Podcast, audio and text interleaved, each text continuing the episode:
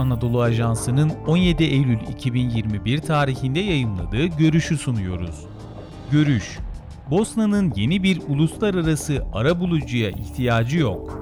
Yazan Emir Sülyagiç Seslendiren Sefa Şengül Bosna Hersek'le ilgili kimsenin bir türlü anlayamadığı bir haber bu.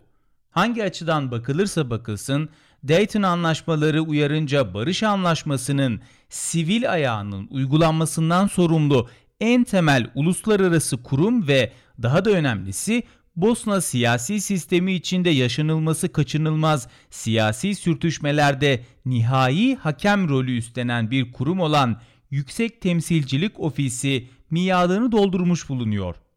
Ne var ki yüksek temsilciliğin bu hali ille de kötü bir haber olmayabilir. Bu tespitime dair meseleye biraz bağlam kazandırmak gerekirse şunları söyleyebilirim. Eski yüksek temsilci Valentin Insko bu yıl 23 Temmuz'da görevinin son günlerinde Bon yetkilileri olarak bilinen yani herhangi bir zorluğun çözülmesini gerekli gördüğü şekilde bağlayıcı kararlar vererek kolaylaştırma yetkisini, soykırım inkarını, yasak kapsamını almak maksadıyla ülkenin ceza kanununda değişiklikler yapmak için devreye soktu. Yüksek temsilcilik aynı zamanda Bosna Hersek'e yapılan uluslararası müdahaleden geriye kalan son önemli mekanizma. Barış uzlaşısının askeri ayağı ise yıllar içinde güçlü bir operasyonel unsur olmaktan artık tamamen göstermelik bir askeri varlığa dönüştü. Soykırımı inkar etmeyi veya yüceltmeyi yasa dışı kılma kararı İNSKO tarafından birkaç yıl önce vaat edilmişti ve Bosnalı Sırp kurumları tarafından savunulan, desteklenen ve finanse edilen soykırım inkarının yeniden hortlamasını durdurmaya yönelik adımların atılması uzun zamandır bekleniyordu ve gerekliydi de. Soykırım inkarı Bosnalı Sırplar kadar Sırbistan'daki Sırplar arasında da kurumsal bir hüviyete sahip.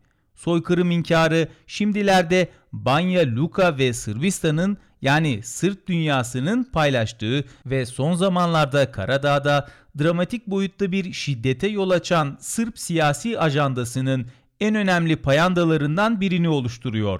Ayrıca belli açılardan diyebiliriz ki soykırım inkarı savaştan hemen sonraki yıllarda olduğundan daha kin dolu ve kötücül şekilde seyrediyor ve artık zanlıların veya hüküm giymiş savaş suçlularının medya tarafından yıldız muamelesi görmesiyle folklorun bir parçası haline gelmiş durumda.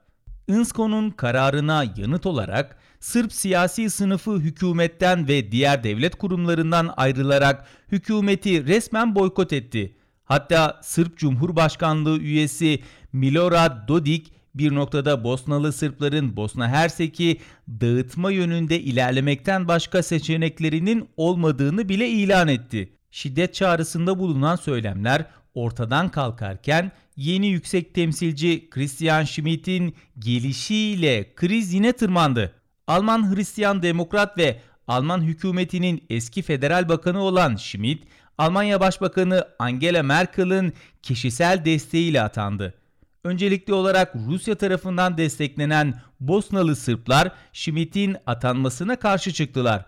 Rusya ve Çin ise Birleşmiş Milletler Güvenlik Konseyi'ne yüksek temsilciliğin kalıcı olarak kapatılmasına yönelik bir karar alınmasını önerdiler. Bosnalı Sırp siyasi sınıfının tamamı da Schmidt'i boykot ediyor.